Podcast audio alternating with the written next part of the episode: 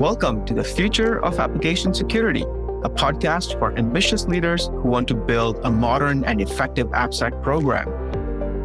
Doing application security right is really hard. Now I'm going to help you build a better future of AppSec at your company by curating the lessons from the leaders. I'm your host, Harshil Parikh, CEO of Tromzo. And without further ado, let's get into it.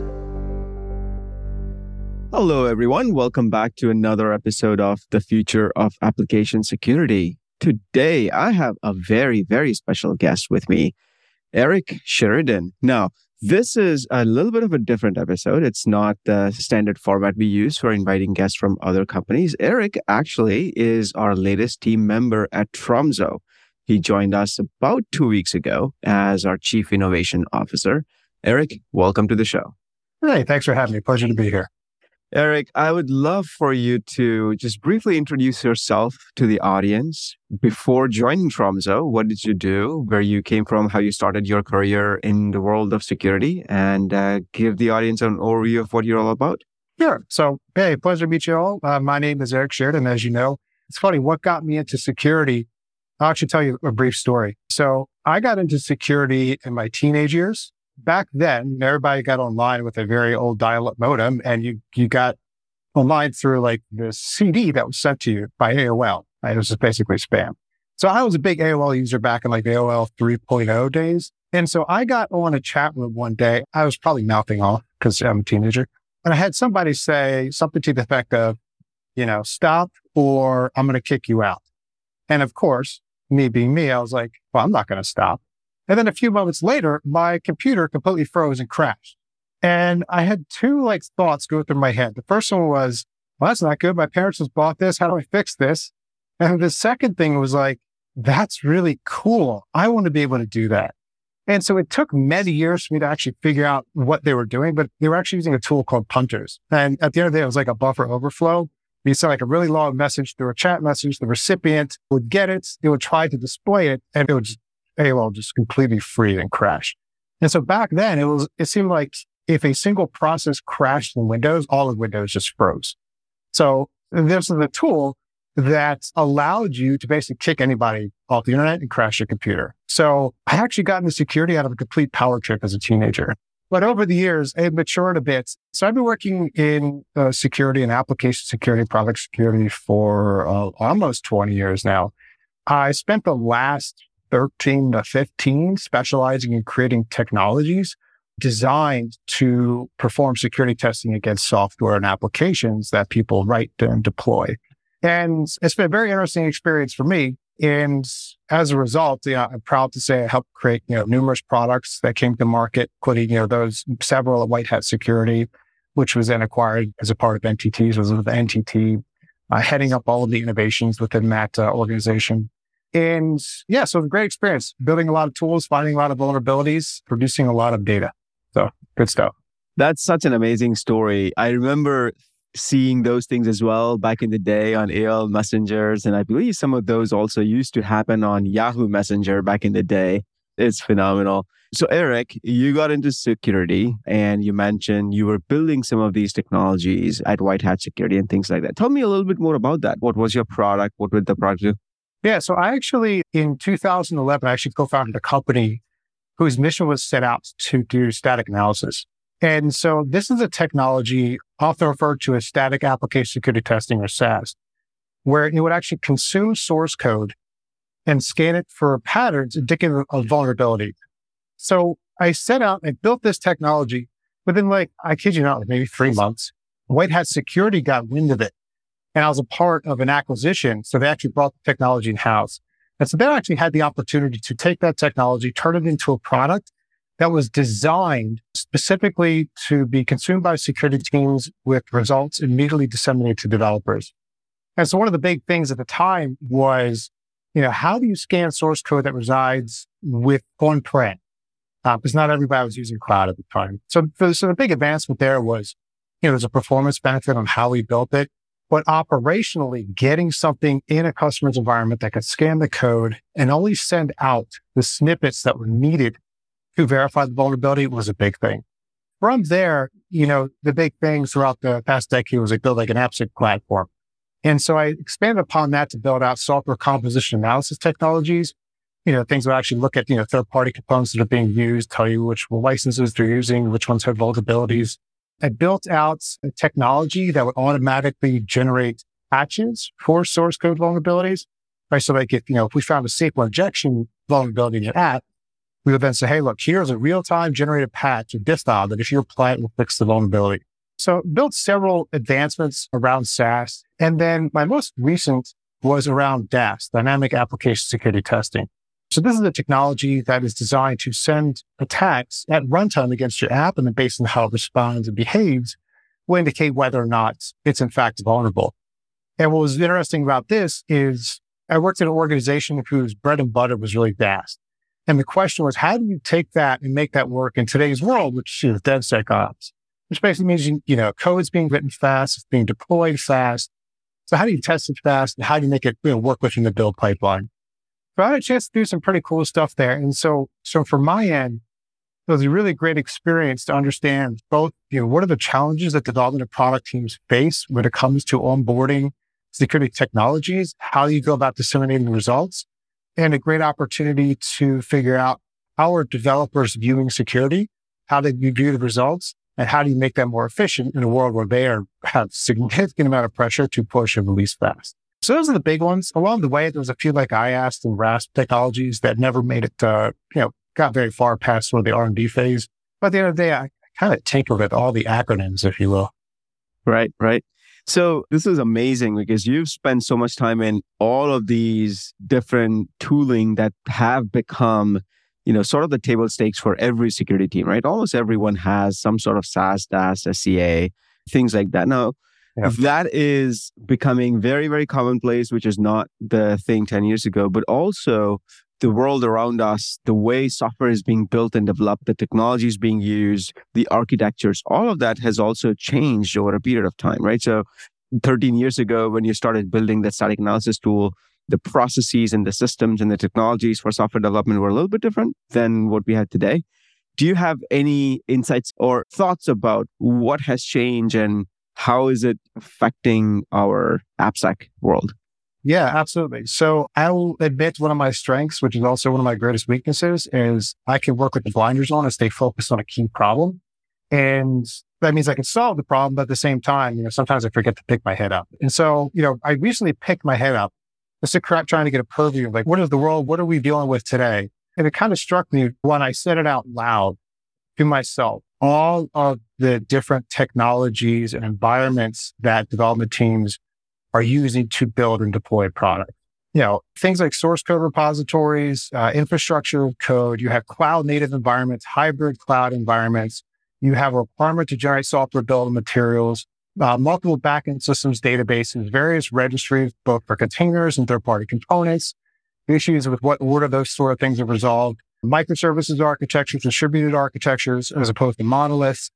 And so all these things I've worked on sort of in isolation to help provide security testing in isolation. But you look at the whole picture, that's a lot to manage. And, you know, I had a conversation with someone recently and they said, we think we have, you know, close to about like 3,000 source code repositories that we, we, this product security team have to maintain. And then when they actually got in there and did the work, the answer was closer to 5,000. So like that's a lot of stuff to maintain. And so while these technologies like infrastructures, code, microservices, and all this stuff have added a lot of benefits, they've also introduced a significant amount of complexity with respect to operationalizing a lot of security capabilities.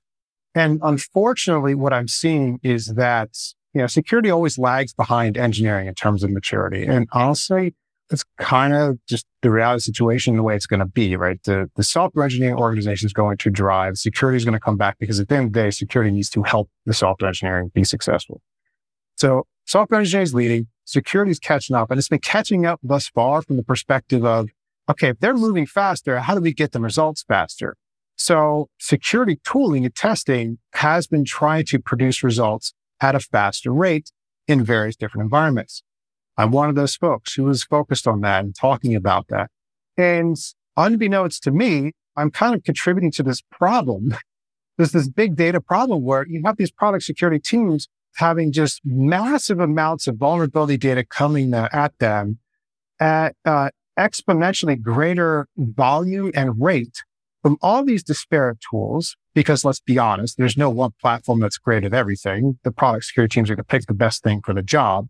So there's all these different technologies. And so the question is, okay, how do you pull this stuff together? How do you make that available to development teams? How do you track that to completion across this very diverse product stack with development teams that have a high attrition rate and or just rotate across technologies quickly? It was the operational nightmare. And so I kind of sat back, my jaw dropped. If I had hair, it would have fallen out at the size of the problem that we have here. And as a part of picking my head up, I asked myself, you know, is anybody else seeing this problem? And I was grateful to come across yourself and what Tromzo was doing. Because at the end of the day, I think this is this big data, massive data problem that product teams are dealing with has to be operationalized better. Otherwise, we're going to be pushing software to production at a faster rate with a greater number of vulnerabilities than we ever have before. Yeah. No, that's a fantastic insight. And I can correlate that with my personal experience as well, right? In one of my previous jobs, we had a pretty solid AppSec team and we felt very proud of, you know, the security in SDLC that we had built in, right? We had a lot of controls and checkpoints and architecture reviews, threat modeling, all those kinds of things we would do, We'd run a number of tools. But every month or so, we would discover new services in production, right? And we would ask that question every time to ourselves How did that happen? How did this thing miss every single control? We spent two years building our software security program. How do we just completely miss this thing and it's already in production? And the customer found it out during one of their pen tests. So, which is a total failure, right? As a security team, I would want us to find those things out first, manage the risk, and effectively bring this under control, right? But every once in a while, we would have those issues. And that is what triggered the thought process that, you know what, it is really, really hard for us to maintain this visibility and control when you are a central small security team and there's hundreds or thousands of developers just doing their job, which is pushing features every single day, deploying new things every single day. And sort of correlated to that is the adoption of you know a lot of the third party source code and containers and you know images coming from different places which we've focused on these topics as a security industry but in the context of oh we need to find these problems right we need to find more vulnerabilities in these dependencies we need to find the dependencies that are potentially infected and are not safe to use the entirety of the conversation has been around finding more problems but the result of that is because now developers are writing less code and using more of the you know open source dependencies and libraries, yeah. the just the volume of code has increased. And then add add to that all of the SCA scanning, container scanning systems that all of the security teams have deployed. So effectively, you end up finding many, many problems in this larger volume of code that the developers don't even own, but it gets inherited in some or the other way. So the end result that most people are not thinking or talking about is that you get this massive volume of issues, but you don't even know if those dependencies are relevant, if that function is being used, if this is intentional or if it's not intentional. Does this even present a risk to your business? So the very, very early stage of security's response to this shift towards microservices architecture, agile DevOps movement is to find more problems, right? I think we've sort of come to a stable, steady state in finding those problems because now everyone knows how to find those problems.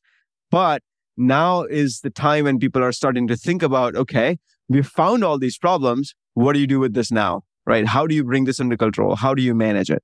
So, as you said, it has become a massive data problem, and this data does not have any context, and it's really hard to make sense of it. Yeah, yeah. I like how you phrase it. Like we've gotten really good at finding problems. At some point here, we need to get really good at finding solutions. And, you know, with that myopic focus on generating more vulnerabilities, we forget very basic, fundamental operational questions that need to be answered. So like if you're sitting with a vulnerability backlog of like 280 plus thousand critical vulnerabilities and you open one up and you look at it and you're on the product security team, your next question is, okay, who do I go to about getting this fixed? right? Who wrote this piece of code? Who deployed this asset? Who wrote and deployed this container? You know, that's a very simple question that we should be able to answer. But as an industry, like, you know, and I'm including myself when I say this, you know, we as an industry have failed. We have failed to be able to support and answer that sort of stuff. Yeah. And so honestly, I think when it's all said and done, that the cold hard truth is that product security teams have been set up for failure and it's not their fault. And at the end of the day, you know, rather than sort of pointing fingers, personally, I'm going to say, Hey, look, I contributed to the problem because I generated a lot of those results. Now I want to contribute to the solution, which is how do we most efficiently act on and operationalize all this disparate data? Yeah. And yeah, it so. became very, very real. And I'll bring up one of the most well understood recent issues around Log4j. When Log4j hit, everyone knew we had to patch these things, we had to fix it, right? right? Now, I talked to a lot of people who are running initiatives to mitigate this concern. Almost every single security team that I talked to, what they did was they had many, many different sources of information. They would have some, you know, cloud security solution, CSPM solution that would say, here are all the things that need to be fixed in your cloud environment. Then you you would have a container scanner, you know, that would be looking into the registry, flagging all the containers that would need to be patched. And then you would have an SCA tool that's looking at your code repo saying, here are all the code repos that need to be patched. So practically what happened was every single team that I know of, they downloaded all those results or created a Google sheet or an Excel sheet with multiple tabs. Here are all the issues from SCA. Here are all the issues from container scans. Here are all the issues from our cloud security solution and then share it with the rest of the engineering organization or the technology organization and ask people to fill in who owns what, what is important, what is not important, right? So this became a massive project management exercise rather than a pure technical fix, right? So it's a nightmare situation. You have Google Sheets, multiple versions of Google Sheets with many tabs with hundreds of thousands of line items right. just to figure out who owns these things and what is the solution that needs to be implemented. So it's a massive nightmare because you don't know who owns it. You don't know what is actually important to your business. What needs to be patched first is out of thousands of items. You can fix everything. Yeah. You have to go sequentially figure out what the crown jewels are and fix those things. So that's how the problem manifests itself.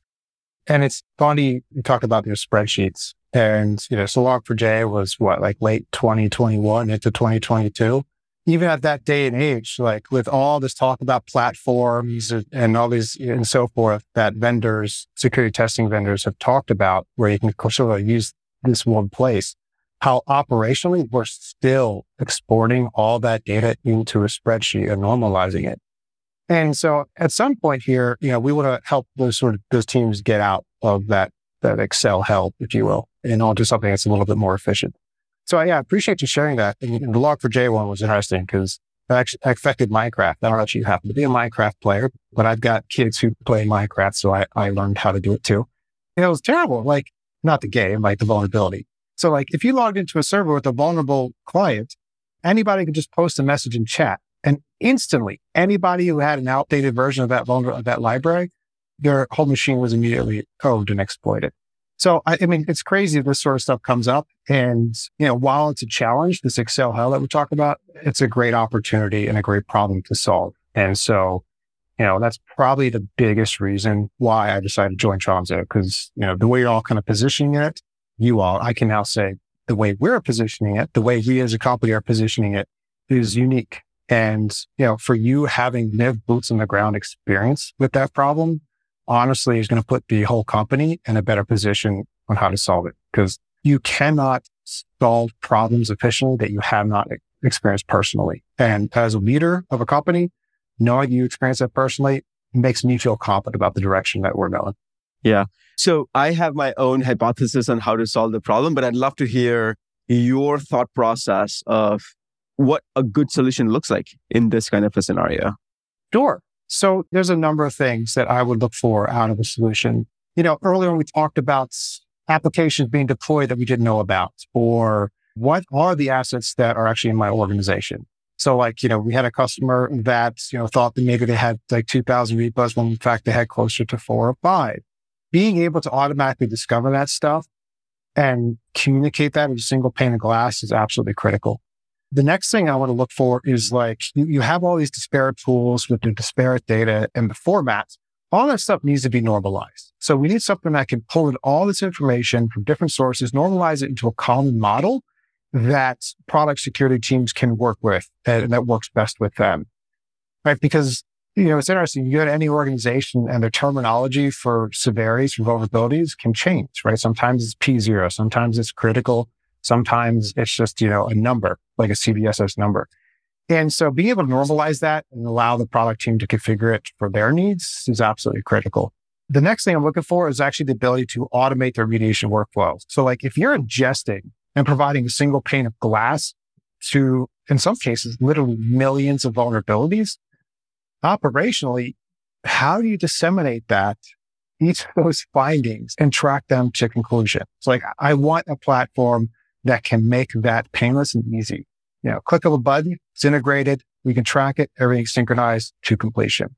And a key piece of that is making sure that whatever that technology or platform is, that it works for technologies that product engineering teams are already using today.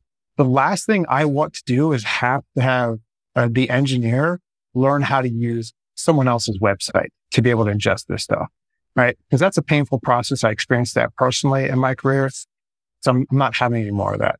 Another key thing I'm looking for is like automated policy enforcement. So, you know, once you have all these results come in, you have these connectivities to the various disparate systems to discover assets, then you should be able to enforce some policy right out of the gate within your source code repositories, within your CI/CD pipelines and registries. And at the end of the day, with all of this context about your environment, in a single pane of glass, I'm expecting that will enable product security teams and AppSec teams to be able to make more efficient decisions about risk, more informed decisions about risk in a way that they've never been able to before. Thus far, they've only gotten like a picture or a single perspective, but this is going to be a unified, holistic view of what risk they're really dealing with. And I want a platform that can help them slice and dice the data in a way that allows them to generate reports and views that most effectively communicates with their audience. Right. Some days product security teams is speaking to an engineer who loves to talk about infrastructure as code. And the other day they're talking to an executive at C level who just wants to know, you know, are we there yet? And, you know, what's the budget and these sorts of things. So at the end of the day, it's a big ask. But with that said, if it were easy, it wouldn't be worth doing. Right. So it's a hard problem, but it's a good problem to solve. Right. Right. Yeah, I mean, I think you're also in the same direction as how I've been thinking about this problem, which is to effectively solve software security, cloud security, we have to democratize security, right? It cannot be just the ownership and uh, within the realms of the security team. How do you democratize it? Is if they don't come to security, you take security to them, right? So you have the right level of information, actionable insights into the developers' workflows, into the systems where leadership teams live or where decision makers make their decisions on. And that makes it easy for them to understand what the risk is, understand how to mitigate that, and take the actions to actually do that. Because let's be honest, at the end of the day, security teams can only identify the risk and potentially highlight it to people who actually need to go and remediate it. Rarely can security people remediate things themselves. So helping the owners of the risk understand why that is important and why they need to take action and what action they need to take. It's incredibly important to actually drive to the end goal, which is remediation of that risk. So no longer can we just stop at flagging the risk because nobody else has time to spend hours and hours on learning new security related things. How do we make it easy for them? How do we do a lot of the pre work in flagging only the things that are actually relevant? Yeah. I mean, at the end of the day, if you as an organization are not able to act on the data that you've collected, what is the value of the data in the first place? Right. Right. Well, this is great. And also, I think there is a lot of momentum behind this sort of democratization of uh, security in a way, because what we can also see is a lot of the non traditional security tooling platforms, companies, they're also getting into security. So I get very excited when dev tools and dev platforms like GitHub, GitLab, JFrog, you know, Datadog, all of those companies start delivering security products because then we know that security will sort of become a part and parcel of the broader dev platforms that are used by developers on a day to day basis, which potentially will also shift the nature of what we do as security professionals, right? Like we're not going to be busy clicking buttons and scanning things and generating PDF reports, which is what used to happen 10 years ago. So, what does the role of a good AppSec engineer look like in the future? I'm curious if you have any thoughts on how the role of the team or an individual within the team has changed from 10 years ago to now. Yeah, there's a lot of developer oriented products and technology stacks that are incorporating security capabilities, which I agree is great because at the end of the day, I think they're going to get effective utilization from their audience. And so to your question, how does that transform security teams? I think it does a couple key things. The first one is I think it turns product security teams a little bit more almost like a SOC function, um, the security operations center, where having a holistic view of all of your assets, all of the applications across all these disparate technologies and having a system that alerts you when something is out of whack or if there's a set of risks that need to be acted on within a certain period of time. I think we're going to see more of that being accepted. And then the other thing I'm expecting is that product security teams and AppSec teams are going to be doing more internal evangelism in marketing. And it's not from a perspective of, hey, security is important because if software engineering products are incorporating security, and then the engineering team and the product team, they, they already know it's important. So then the question of how do they act on that information as efficiently as possible? And so I think organizations are going to start looking at product security teams, not for visibility, so much visibility into like what's wrong, but guidance on how to address it as quickly as possible. So having that holistic view of all your risks and being able to sort it, manage it, slice the data, and back it up with, you know, operational guidance is going to be key for product security teams to be able to scale as we move forward in this direction. I love the fact that you're you're pitching Tromzo to our audience indirectly. Uh, so tell me about why you actually joined the company. Know, I, I know the joke always be closing, right? But I mean, at the end of the day, it is, it is a real problem. So I have two kids that are both below the age of 10 and they're growing up in a very technologies savvy way and a very technology oriented world. And the amount of diverse software that plays a role in their lives is substantial and is significant. And as I get older and the chip on my shoulder from my teenage and twenties kind of falls away, the more I realize that I want to leave behind, uh, it's cheesy, I know, but a world that's a little bit better, a little bit safer, selfishly for my kids. And when I look at the world through that lens and look at the work I've done and this field through that lens, the inability for people, boots on the ground, these teams to be able to make use of and drive the resolution of all this, all these software vulnerabilities that are cropping up everywhere. One is not good, but then I don't want my kids to grow up in a world where that's the reality, where there's just holes and issues everywhere. So I guess more from the heart, I want to do whatever it is I can with the skills that I have to address that problem and make the world a little bit better for my kids when they get older. That's such a beautiful mission and a fantastic way to make career decisions based on a personal mission. I love it. I am very sure that we will continue to build amazing things at Tromzo. We are all aligned towards a common goal, common mission, and I'm incredibly excited to have you on the team, Eric. Thank you so much uh, for joining this podcast and have a fantastic rest of the day. Awesome. Thank you. Thanks for listening to the Future of Application Security.